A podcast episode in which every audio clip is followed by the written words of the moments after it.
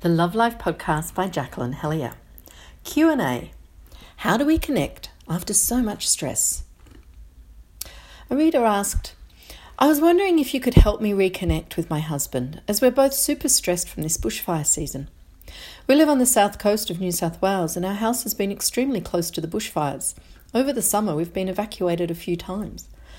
We've been in a state of high stress for a few months now and it's taken a big toll on our relationship. It feels like my husband has switched to survival mode and can't or won't switch back, so there's no room for emotional or physical intimacy. Is this normal? And what can I do? And my answer is I'm sorry to hear the bushfires have had such a big impact on you. Being on high alert for so long and so repeatedly is terribly stressful. In times of crisis, our emotional, mental, and physical resources automatically go into survival mode. We're totally switched on and focused. We're fully upregulated with our sympathetic nervous system pumping.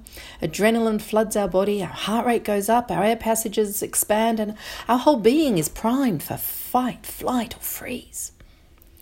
At times like these, when all our resources are directed towards survival, it's very normal that we aren't feeling romantic, relaxed, chilled. Well, we're in the opposite state. Our bodies aren't designed to stay in that intense stress for long, though. If we do, we continue to, to produce stress hormones and are more likely to suffer from poor thinking, poor sleep, anxiety, and illness, and in time, total overwhelm and exhaustion. The crisis has to be resolved, and our nervous system and physiology return to a normal, relaxed state. How do we do that?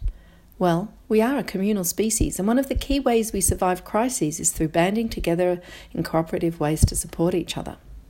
We've seen this during the bushfire crisis in so many ways. Our volunteer firefighters risking their own lives to save others, people helping their neighbours, people saving pets, livestock, and our native fauna, not to mention the outpouring of support from the broader community. I know that two single friends of mine who both lost their homes in the bushfires have been astounded at the support they've received within their communities. I strongly recommend that you get involved in your local community and get involved in it too. Having that support network is an important way to overcome the stress of crisis situations, as my friends are finding.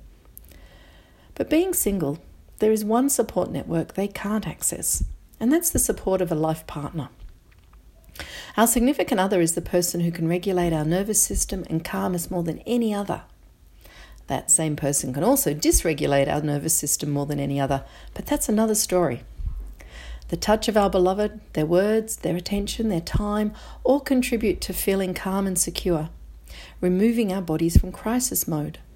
And of course, we can do this together so that we are co regulating our nervous systems and calming each other.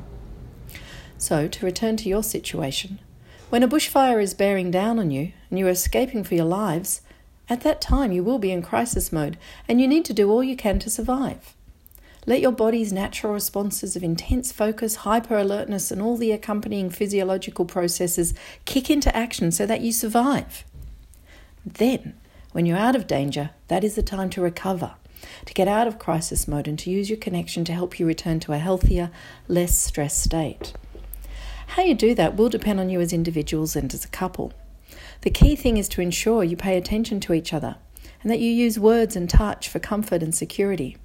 There are so many strong emotions that arise in these situations that it's important to share them with your partner. Have a cup of tea together and talk about how each of you are feeling. Just share, there's no need to fix anything. Or lie with one person's head in the other's lap and gently stroke your partner as they speak.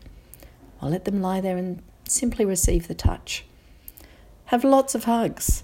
Express your express, express your appreciation and gratitude. Give each other shoulder rubs to relieve the tension. Sex might not be at the forefront of mind in times like this, but don't exclude it.